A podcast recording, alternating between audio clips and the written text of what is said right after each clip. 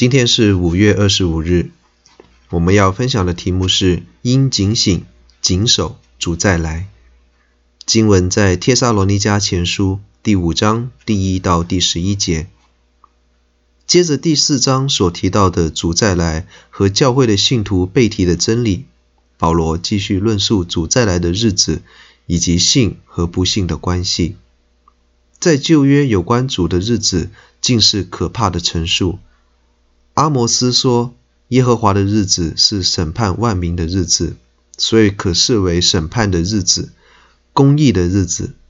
相对来说，主再来的日子也是救赎的日子。”在第一到第三节讲到主的日子与非信徒，保罗指出那日子的时候是他们晓得的。主的日子像贼一样，是指主忽然之间而来。在人没有准备的时候，人在睡觉没有警醒的时候，人以为稳妥平安，不以为然的时候，灾难和惨难就要到来。灾难是指灾祸的来临，惨难是指不能逃脱必受的审判。所以主的日子对于不信的黑暗之子来说，就是成为黑暗审判的日子。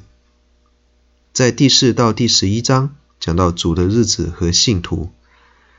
信主的不在黑暗里，也不在审判里，不属黑夜，也不属幽暗。他们是光明之子，是白昼之子，是因着耶稣基督得救得活的。信徒要警醒，谨守等候主的再来，不要懒散松懈，不要醉心于世界的名和利，总要谨守在生活上以信以爱来处事，行事为人免受别人的指摘。无愧于神和人，随时可以安然的见主。信徒也当彼此勉励，互相建立，要有始有终的遵守主的教导，实行更美的肢体生活，彼此同心扶持勉励，直到主再来的日子。我们今天的信仰祷告是：这一卷书每一章都提到主再来的教训，本章更加清楚地指出黑暗之子。光明之子的分别，你有没有关心过主再来的教训呢？你觉得他跟你有关系吗？你有遵从教训来做光明之子吗？当然，神预早已经明明表达主的日子和信与不信的结局，但是这并不代表神早已经决定谁死谁活。正如主来不是来审判人，乃是来拯救人。所以在主的日子还没到来的时候，我们应该如何的生活呢？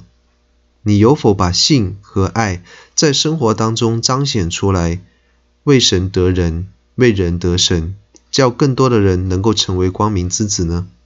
难道你甘心的看到家人、亲戚、朋友都成为黑暗之子吗？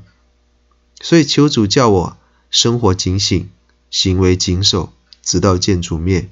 愿我的全家都是光明之子和白昼之子，得蒙主恩。